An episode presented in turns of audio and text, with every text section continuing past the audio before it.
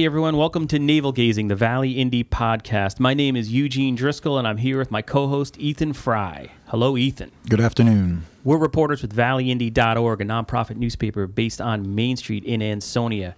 Today is October 26th, and we'll be talking about the state Senate race in the 17th District, which covers Ansonia, Beacon Falls, Bethany, Derby, Hamden, Naugatuck, and Woodbridge.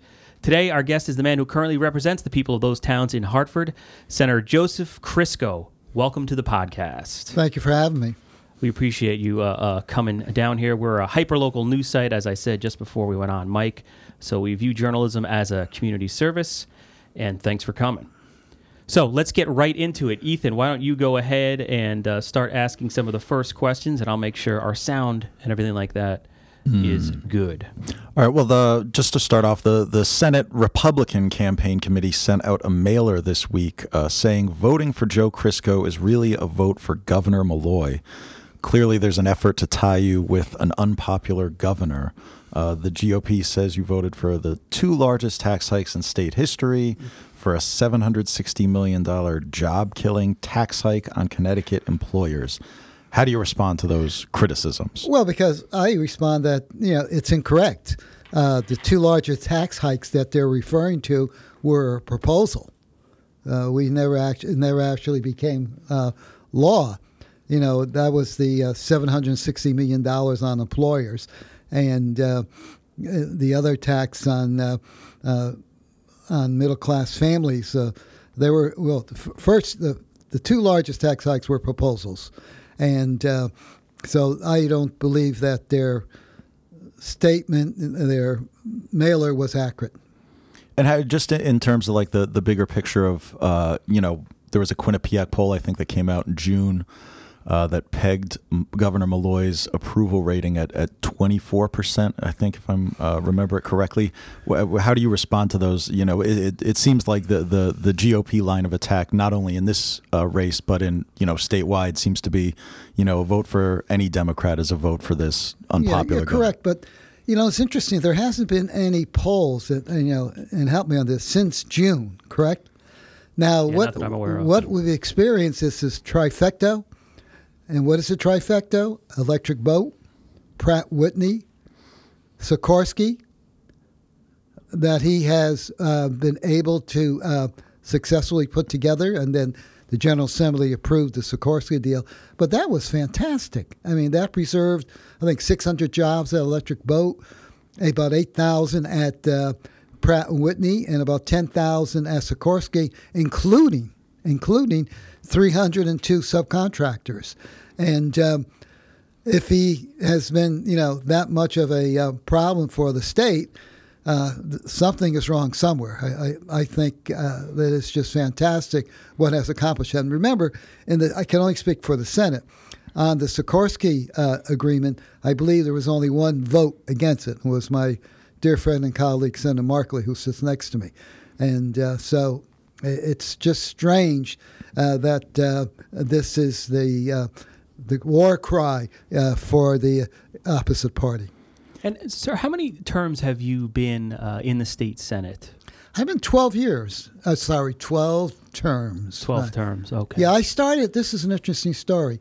I started as a staff member 100 years ago with former member Joe Fauliso, Lieutenant Governor, uh, who I worked very closely with.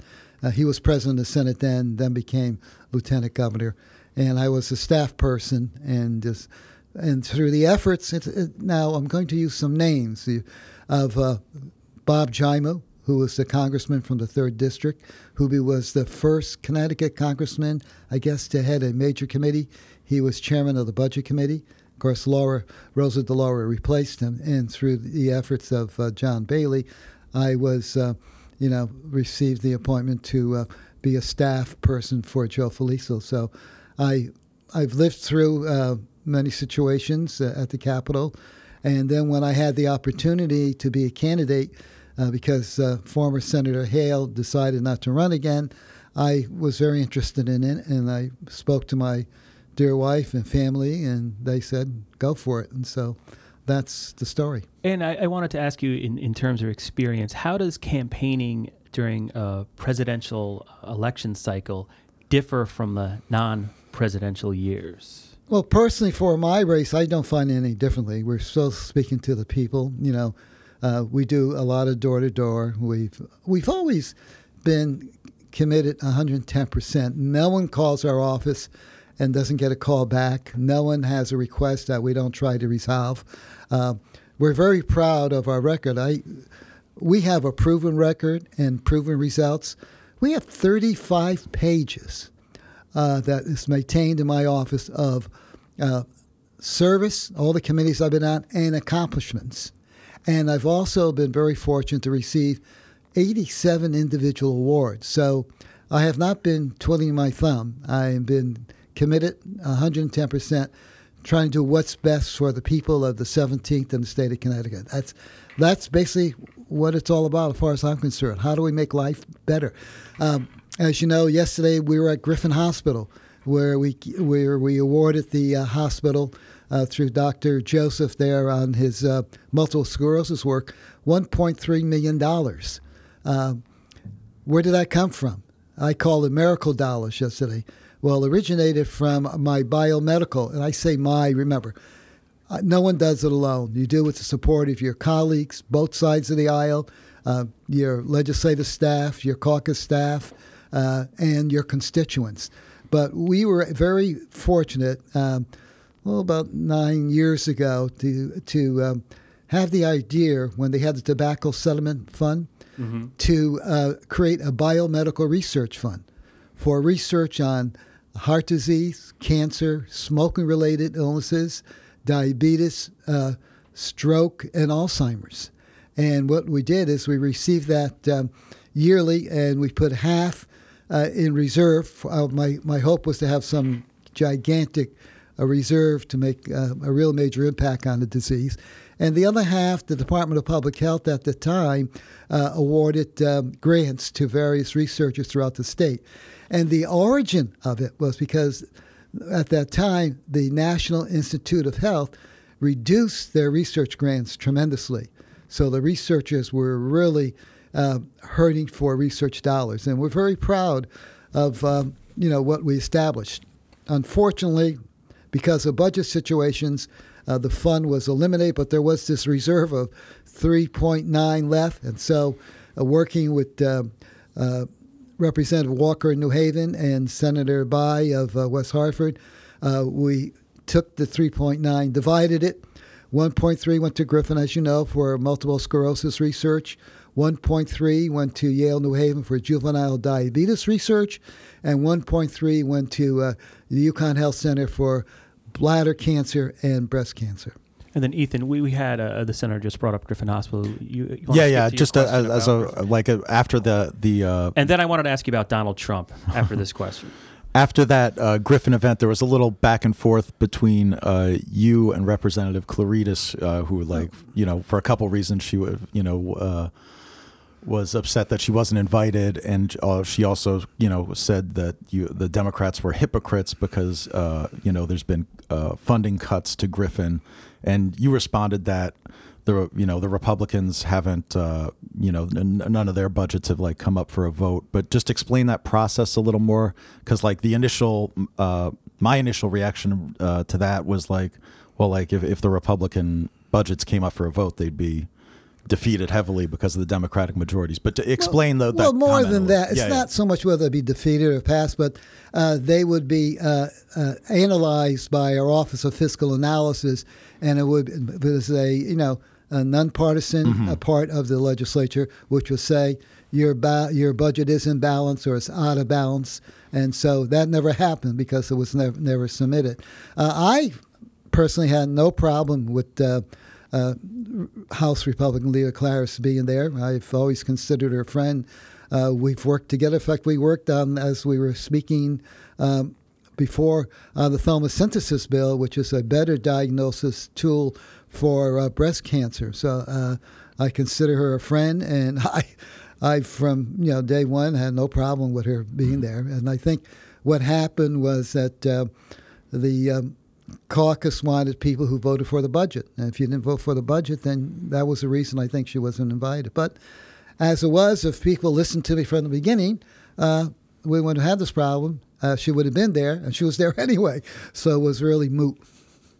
And, and, and then getting back to the, the presidential race, uh, if you'll allow me, what impact is Donald Trump having on your race, uh, if any? He, he, seems to have the support uh, in the lower valley, uh, at least by judging by the number of lawn signs we see uh, locally. Because it seems to be a different presidential race than anything we've experienced before. You're correct. It is. I, I think it's impossible for me to determine what impact it would have, you know, on my race. I as said earlier, I've been committed to my responsibility 110%. Uh, we have a proven record, proven results. So We've been extremely creative, like the Biomedical Research Fund. And the other thing, which I really forgot about uh, at Griffin Hospital, uh, Dr. Joe, I have trouble pronouncing his last name. Uh, Guarnaccia, maybe? I hope I'm not butchering it. He reminded me that um, a few years ago, he had a, a young girl uh, who had who MS, obviously, and um, the prescriptions that were available for insurance coverage were not helping her. So there was an, what they call an off-label prescription that uh, was a, a medication that was used perhaps years ago, but the insurance companies wouldn't cover it. So he came to us along with you know with Pat Charmel and we introduced the legislation titled Off Label Prescriptions, uh, which required insurance companies to provide coverage for off label prescriptions. And we're very fortunate in having it pass both chambers and signed by the governor, and it helped that young lady tremendously. Okay, so uh, I had asked you uh, about Donald Trump. Your opponent, we had him in here for, for a podcast, and he wouldn't take a stand uh, on some of the controversial uh, statements that uh, Donald Trump has made. He said it has nothing to do with what's happening uh, in the state. Uh, do you think your opponent should have said something either way about no, Donald that's, Trump? That's, or that's his decision, basically. You know, um, and you seem to be kind of you're saying sort of the same thing because I asked you yeah. about Donald Trump, and you're talking more about everyday right, policy right, and right, right. I mean, the people as I go door to door and meet a lot of people, the people tell me that it's the strangest year they've ever recalled. You know, and uh, they're they're just. Uh, perplexed by you know all the personal controversy, and not really about you know the major issues that confront uh, our country. And then putting Trump, the person, aside partially at least for a moment. he, he does seem to, at least, and this is uh, my opinion from what I see just talking to people uh, in Derby and Ansonia, there is a sense of anger among some uh, out there in the community that he seems to channel uh, I think it's both sides of the political spectrum. Like he won the Valley in the primaries, and so did Bernie Sanders. Uh, mm. So I think there's sort of a there's a feeling of dissatisfaction at yeah, least. Yeah, um, we, we don't really come in contact with that as as we talk to many people. Yeah, do you sense people are angrier or? Uh, no, there's no way I could tell. I, I have not experienced that personally. Because when we when we uh, go door to door and we talk to people, uh, basically we're we're speaking of you know state issues and and no, I, I can't recall people who saying, well, "Oh, outside of this is a really different year for a president for a president," and uh, and then they leave it at that. But it's almost removed from what's happening yes, uh, locally. Yes. Uh, I mean, one thing. What about we, we get people on our Facebook page, and we have about twelve thousand people who follow us on Facebook, and we go. Uh, they, we always respond to people when they ask us questions. But there is a sense uh, among them and it could be uh, you know the squeaky wheel uh, uh, gets whatever that that phrase is. But there's a sense that there's there's yeah there we go that they're being squeezed by taxes. They're being squeezed by uh, uh, home values plummeting here in the valley, or at least in Ansonia and Derby.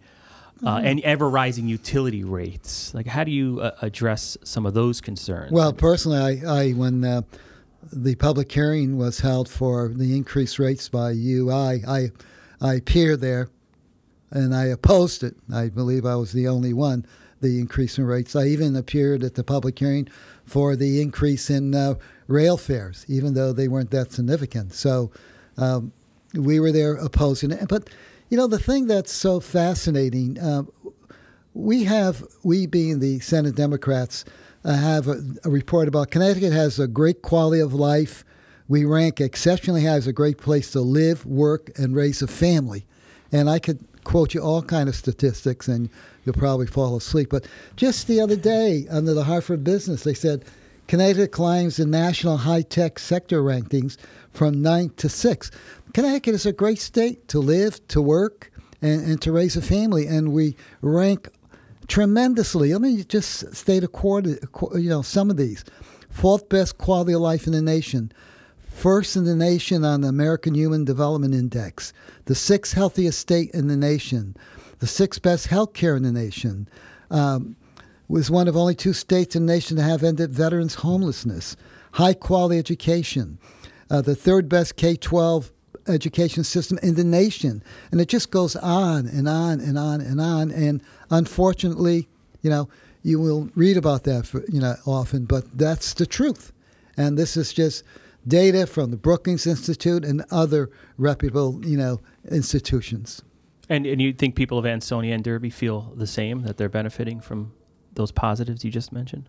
I can't speak to that. I, you know, personally, I as I go door to door, I haven't heard uh, uh, any negativity uh, about the situation. Do we all have personal challenges? You know, obviously, of course. You know, I, as uh, as we talked earlier, um, sometimes it's a, an illness. Sometimes it's you know not having uh, you know a job or uh, not having enough income to pay the bill. So I, I think that's more of the common issue than anything else. Okay. Could I just jump in quickly? You mentioned the your opposition to the rail uh, fare hikes, and you might have heard in the background if you're listening yeah. the the uh, train uh, right near the the train stations right near our office. Uh, it's stopping right now. It's about it'll the next time it'll stop. It'll be in about three hours. Um, there's some funding coming to uh, like put sidings in. Right. Um, you know, uh, describe like you know when when when can people expect to actually see more frequent train service in the valley? Because that's something we hear constantly about. Well, I'm trying. If I help have the name right, is it Jim Gildea? Is he the? Uh, the what? Yeah, the Commuter Rail yep. Council. Yeah, yeah. I've worked with him over since he started uh, his uh, crusade for better service. And uh, I think there are two important things. What there was money allocated some years ago for uh, proper signal, you know, mechanisms. Then also the second rail.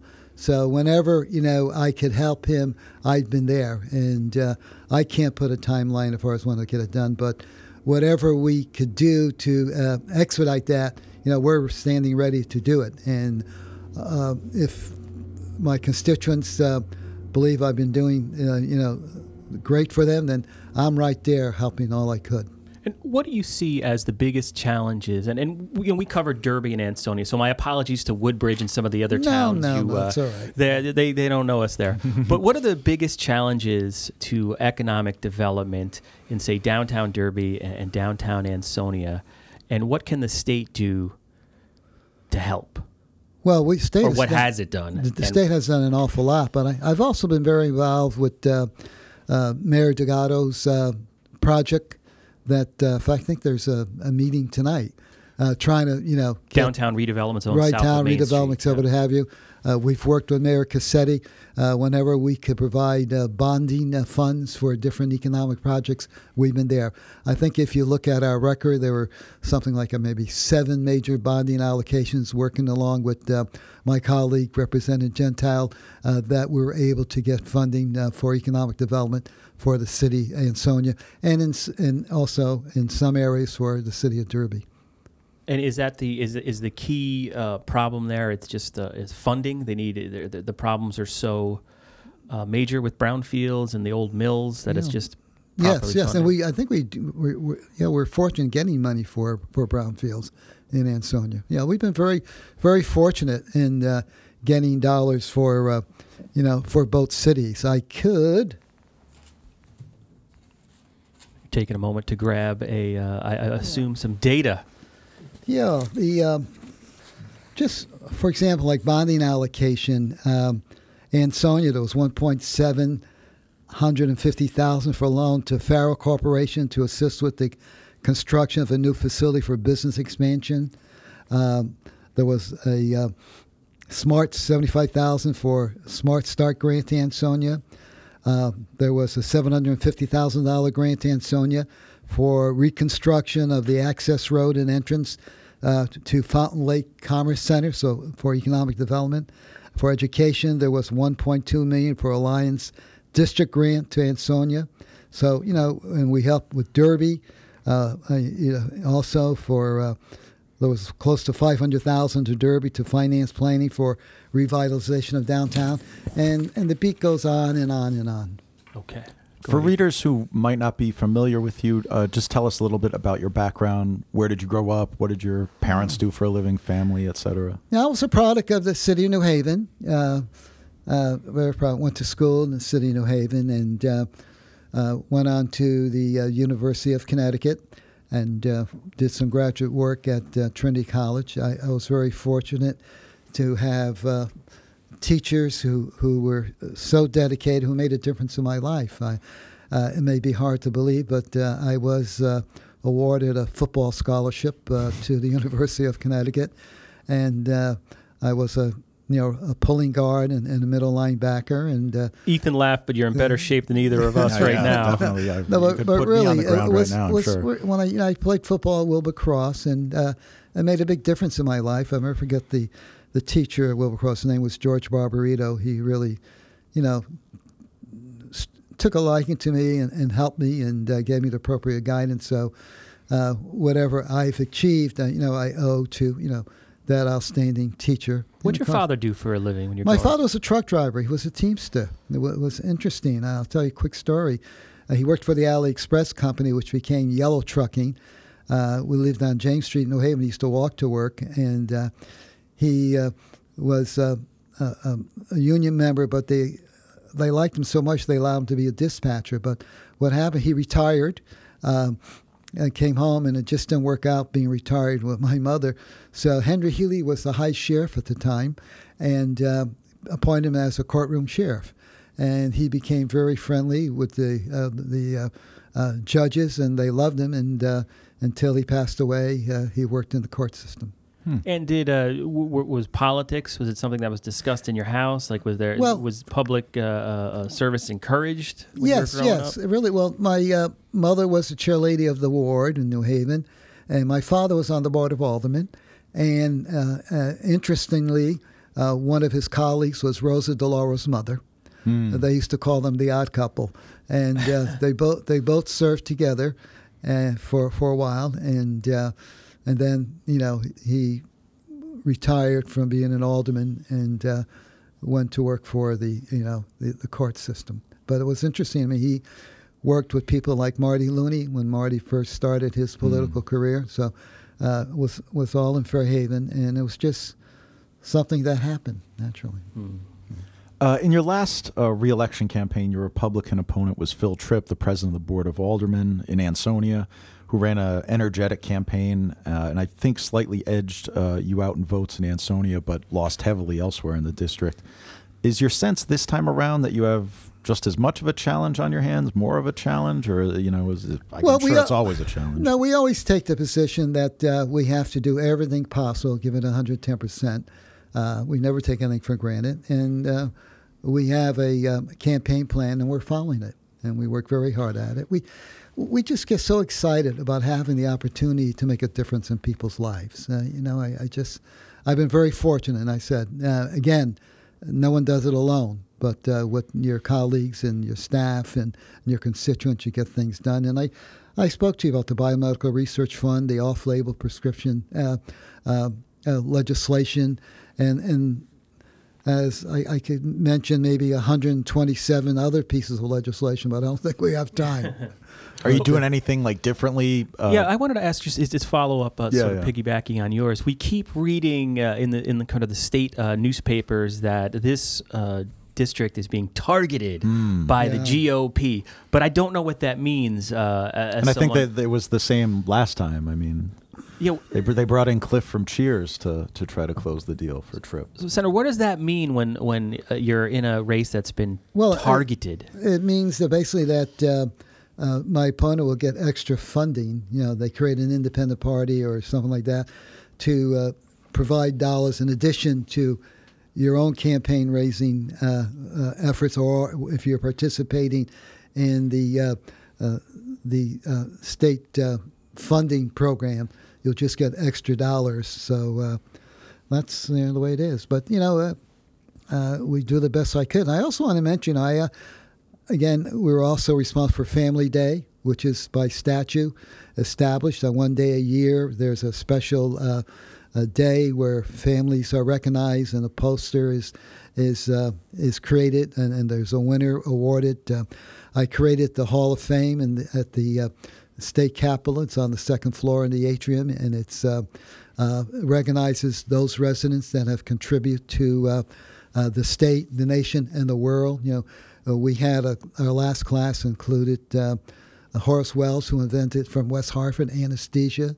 Um, there was uh, General Burbank, who uh, established, and I may not have the correct pronunciation, West Point. So if you go on to the second floor of, of the Legislative Office building, the atrium, you'll see a wall with different names on it. And, you know, even like uh, Paul Newman and uh, Igor Sikorsky, uh, uh, who've contributed significantly to the state of, uh, of Connecticut. In fact, we have a nominating lit process, and we have a list of like 115 names that have been nominated. And we have a bipartisan committee you know, both sides of the aisle, both chambers that select a class each year. And it has to be approved uh, by the um, six legislative leaders also. Okay. So it's easier to get into heaven. We, we kid sometimes. One thing we wanted to ask you, uh, switching gears, uh, you declined to debate your opponent, uh, who as a result called you, quote, out of touch with voters of the district. I, uh, what's your what's your view on uh, on debating? And you're saying you, you were you willing to debate, or you couldn't? Well, yeah, no. The, I think the issue was that uh, to have the right organization uh, establish a uh, a forum for all the candidates, and nobody was able to accomplish that. Isn't uh, just talking off the top of my head to have all all the candidates meaning meaning not from the state, but from the district. Okay. Yeah, the House and Senate. Yeah. Okay. Does that make it uh, tougher to? I know we've organized debates here and there, and the more people you have, the more uh, no. complicated it becomes. Why not just do a one-on-one, no, old-fashioned uh, debate? Over the pa- over the years, have participated in in debates structured that way. I don't think it's any less or uh, difficult or, or, more or more difficult. Or if it couldn't be arranged, why not do one-on-one with uh, your opponent? No, I just believe that every you know all the delegates, all the candidates should be there. Uh, you mentioned the Sikorsky deal earlier. Um, that's uh, you, you, mentioned that you know it, it passed overwhelmingly and with bipartisan support. And your latest mailer has a has a helicopter right on the back of it that I wrapped at my house yesterday. That I'm oh, you did? holding wow, up there. It glad is. it's there. yeah, that's um, the uh, Super Stallion, which is fantastic. To the to the critics of the deal, and, and you said obviously that it had broad bipartisan support, and we got press releases from Republicans and Democrats saying, you know, this is why I voted for it. But how how how how, how did you how would you respond to the critique that it's corporate welfare or crony capitalism, uh, mm, no, basically a giveaway? I think you have to be uh, genuine in looking at what has been transpired uh, throughout the whole country. I think there were 75 major corporate deals throughout the United States, and our deal wasn't even in, in, included in that. They were all much substantial. And I do believe that for every dollar we invested, we received nine dollars back. I'm not quite accurate on, on the on, on the ratio. So uh, it's something that has uh, uh, been happening throughout the uh, throughout the uh, country. And to keep those 10,000 jo- 10, jobs here, I think the investment was well worth it. It was really, I think, fantastic. Uh, I mean, with with 300, as I mentioned before, 302 subcontractors, and all the and the other thing that that I was I was interested in is that, far from the national security perspective, we have talented, trained, you know, people at Sikorsky. If for some reason, you know, the uh, Lockheed decided to move it to Colorado, would the how long would it take for them to train the people? Would the skilled workforce be out there? Um, no one can answer that, obviously, but uh, I think it was very important from a national security perspective also to to uh, keep Sikorsky here. You know, they're finishing the Black Hawk uh, production line, and now they go forth with the Super Stallion, which is uh, quite quite a helicopter. And then just switching gears again, there was a uh, there was some news in the CT Mirror a few weeks ago about I believe it was the State Board of Education uh, talking about possibly right. closing yeah, two yeah. tech schools. Uh, we shared the story on our social media site, and it really touched a nerve among the people Yeah. of the valley, saying there's no way you can do this, considering uh, how important uh, Emmett O'Brien Yeah. here is locally. Uh, what what do you think's going to happen there? Uh, What's your Well- thoughts on tech schools? First of all, you know, we, they're an integral part of our education system, and I've done a lot of work with uh, uh, Emmett O'Brien and uh, uh, the principal there, particularly Laurie. Uh, a lot of the new uh, construction was through the efforts of the Ansonia delegation and, and other people. I uh, checked into that, and I was told by the administration that uh, there was nothing substantial to that. There, there was no uh, nothing that's indicated or no, uh, that said that uh, they were going to close them. So it was, uh, un- as far as I'm concerned, uh, unfounded, you know, statement. Okay. You you talked a lot about your work with healthcare. It's obviously a big part of you know your legislative career. Um, there was recent news that the Affordable Care Act uh, is going to see you know steep premium hikes that are apparently looming on the horizon. That's obviously a federal law. Uh, but what's your sort of long term vision for the best way the uh, to deliver health care? Like, you know, do you dream of like a, a single payer system or private providers with a public option? None of the above, and and what role does the state play? I guess. Well, the state, pla- you know, we, uh, true, I think the insurance committee uh, created the Access Health Care in, in the state of Connecticut. And there are thousands of people who uh, have health care now that wouldn't have had it before.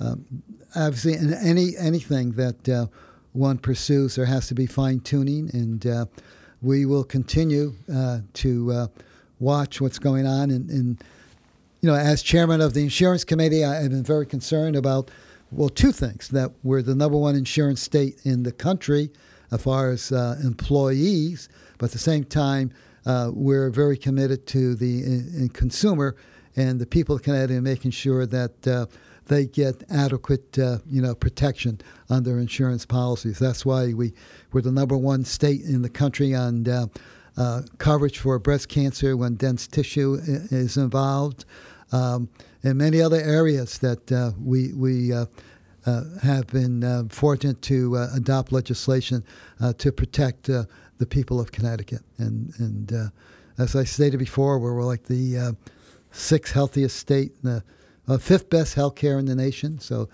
it's all there. But uh, we've been very fortunate to uh, all work together and uh, get legislation that helps the people of Connecticut, you know, passed. Want to talk about education funding? A yeah, yeah. issue, I mean, uh, that's another. Uh, th- you know, I cover Ansonia. Eugene covers Derby. It's like every year, ed, you know, during budget time, education is obviously the subject of a lot of you know, usually the subject, like the main subject of debate. Um, you know, off the last couple of years in Ansonia, we've seen the school district asking for more money than the city essentially is willing to allot. Um, Republicans have long said, uh, and some Democrats, that the state isn't allotting the amount of money it should under its own elect, uh, education cost sharing formula. There was a recent lawsuit in which a judge uh, ruled that that's essentially correct. Uh, the state's appealing that. Um, the judge had given uh, some sort of timeline to the legislature. To he basically gave the legislature, you know, marching orders, um, and I guess that's on hold while it's appealed. How do, how do you think the issue should be resolved? Uh, you know, Well- it's it's a big big question, but Definitely, definitely. And I, I was looking at you know a chart here about uh, state aid to districts. Uh, to my district in ECS, say Ansonia received sixteen million five hundred and yeah, well more than fifty percent of the the school district's annual budget is state money already. Yes, and uh, as Moukawsher, and I know him personally, uh, his decision. Uh, are there certain uh, parts of the formula that aren't fair? We would have to look at that, and I think we should uh, uh, act accordingly. If there needs to be changes in order to make a more equal distribution, then uh, we should do it. Uh, Derby received $7.9 million in ECS money. And I'm not even talking about adult education. It was about a, about 100000 each for, for each town. So there, there is a, a lot of uh, uh, money.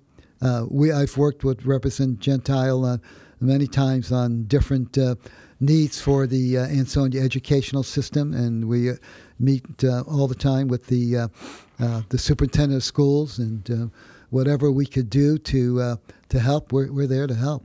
The the judge also said as part of his, I mean, it was the decision, like you know, if, if you go to the state judicial branch website, it's it's sixty something pages. It's very sort of a systemic condemnation. He said the the teacher evaluation system is like cotton candy in the wind, uh, things like that. Do, do you think like teachers unions, public sector unions have too much power in Connecticut? That's often a, a critique we often hear as well. No, I, I haven't heard that. I mean, uh, uh, we work with everyone, whether it be the teachers, the administration, uh, whatever is best for, for the students, uh, you know, of, of our district. And um, as you know, education is such such a, a key. And um, so I mentioned earlier that we have the third best K 12 public education system in the nation. Uh, we have one of the top uh, uh, higher education institutions in, in UConn. Uh, so, uh, you know, uh, we're doing something right. Can you, one thing, uh, getting back to the Republican strategy in this race and all races in the in the state seems to be to tie all Democrats to uh, Governor Malloy. Can you name some examples where you've disagreed uh, with the governor on uh, any legislation or programs? Oh boy, you know, considering the hundreds of, of bills that uh, we vote on or look at in committee, I I, I can't. No, I agree with him. Agree, tell you what I agreed or disagreed. Because the chief, what basically we do what we feel is right for our district and for the people of Connecticut. What is your critique or, or assessment of uh, the role uh, Malloy has been a, as governor?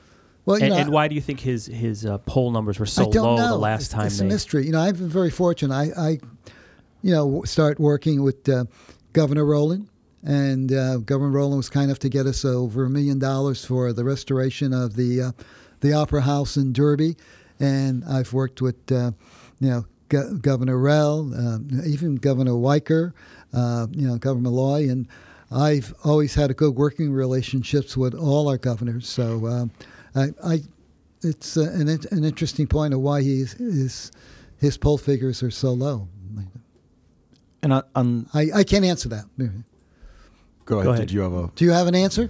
No, well, I, well, well, I don't know. I don't know if I have an answer, but usually the follow up question is: It his personality? Does he just rub people the wrong way? Is he just No, not likable no, it's as a- a person? It's a good question. I don't know. I, I'm puzzled by it. But you know better than I because you've dealt with so many. I Yeah, never even met I, the man. He seems, you know, uh, whenever we had uh, a need for help, we, we went to him, and uh, he's been very cooperative, like all the former governors. I never had a problem with a governor, whether whether they're Republican, Democrat, or Independent.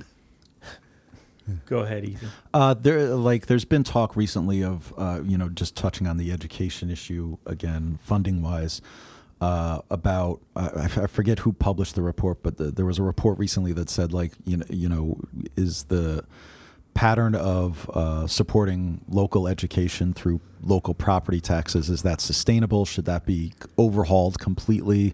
Uh, do you have any opinion on that? Uh, you know, whether whether you know we, we need to just completely reinvent the system uh, in in like a statewide way or not? How, Well, we should always look at you know how ways to improve you know particular our educational system. Uh, you know when we did the um, uh, the bill on the um, uh, car tax this year, uh, that helped a lot of communities on property tax. That Uh, was basically to cap the car set tax. a cap and then make up the difference to the different communities and every you know every commu- different communities and uh, benefit uh, in many ways uh, throughout the state. So uh, we thought that was very very innovative and uh, a way to help people, uh, you know, uh, from increasing property tax. So I, I think that was quite innovative. Do you agree? Oh, I, I take I, I'm, I'm I'm objective on that. I believe I, I agree. I've never anybody owned for I've five never owned a car that Excuse me? would I've never owned a car that was uh, worth enough to uh, Yeah, we're pay that reporters. much, so, so, I know. Yeah, yeah. I've got a Pontiac no, I- Vibe with 200,000 miles. I on thought it was It's- innovative and uh, uh, it, it helped a lot of communities and is helping a lot of communities. Did you have a follow up? no no go I, ahead. I wanted to ask now that this uh, election season is sort of drawing to a close, what do you do uh, during the next week or so uh, to get out the vote? What happens uh, in a campaign at this point? Well, I definitely have different, uh, you know, uh, uh, organizations. I mean, you have the presidential, uh, the Clinton group working. You have Blumenthal, DeLauro, our organization, all working in a in a designated plan and, and calling people to um, come out and vote and to remind them how, how important it is, particularly uh, this year on, on the presidential level with the you know the Supreme Court justice issue out there looming and uh, and, and other areas. So, do you think? I mean, obviously, a, a greater number of people uh, will turn out uh, for. Well, historically, yeah, that's always been the case in presidential elections.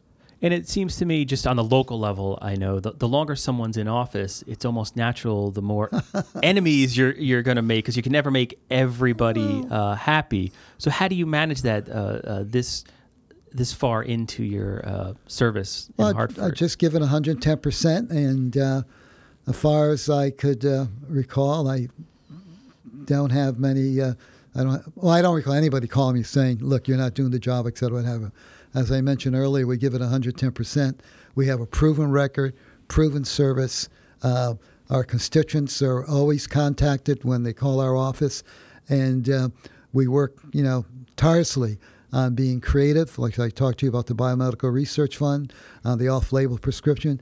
Whenever there's a need, I mean, sometimes you get. Uh, I had a situation where a bus driver was having a problem with his driver's license, and you you help him with that, and uh, to retain his uh, his employment. So there's uh, hundreds of, of uh, constituent issues that you're always working on, and where I have been committed to making life better for people. As I said, proven record, 35 pages or that, and proven service, and I will continue to do that if if the people of the 17th believe in me. Okay, and with that, Ethan, do you have any uh, follow up? Uh, have, we, have we? Natural... Is there anything you wanted to mention that we haven't asked questions about specifically? Like any? any... The man's got a giant file folder in front of him. Gonna... he is prepared. Well, well, if I have another hour, uh, is this your first podcast that you've uh, yes, you've done? Yes. Oh, there you go. This is history. Ground. Yes, history yes. making interview. Yeah, we. Uh, no, we have. Uh, you know, things that we're still concerned about. We want to continue to have uh, insurance companies cover, you know, the important health issues uh, like we've done in the past. Uh, uh, we we want to make sure our towns get uh, you know adequate resources from the state when when they need it. Uh, we have to continue to fight uh, to encourage economic growth and provide opportunities for job creation. We we have to work. You know, the budget the budget is be a challenge, and we have to be fiscal responsible. We have to always work to ease the tax burden for working families and support small businesses. And very importantly, we have to support our youth with school improvements, uh, uh, after school programs, universal pre K.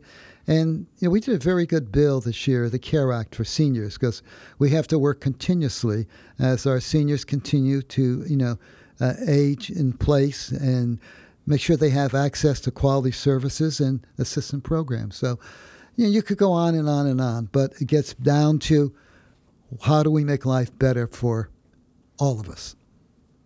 Okay. With that, Senator Crisco, I want to thank you for taking the time to come to the Valley Definitely. Indy office in Ansonia and, and, chat with us today. We really do appreciate it. You're very it. welcome. All right. And this is Eugene Driscoll and Ethan Fry signing off for uh, valleyindy.org and uh, Navel Gazing, our podcast. Thank you.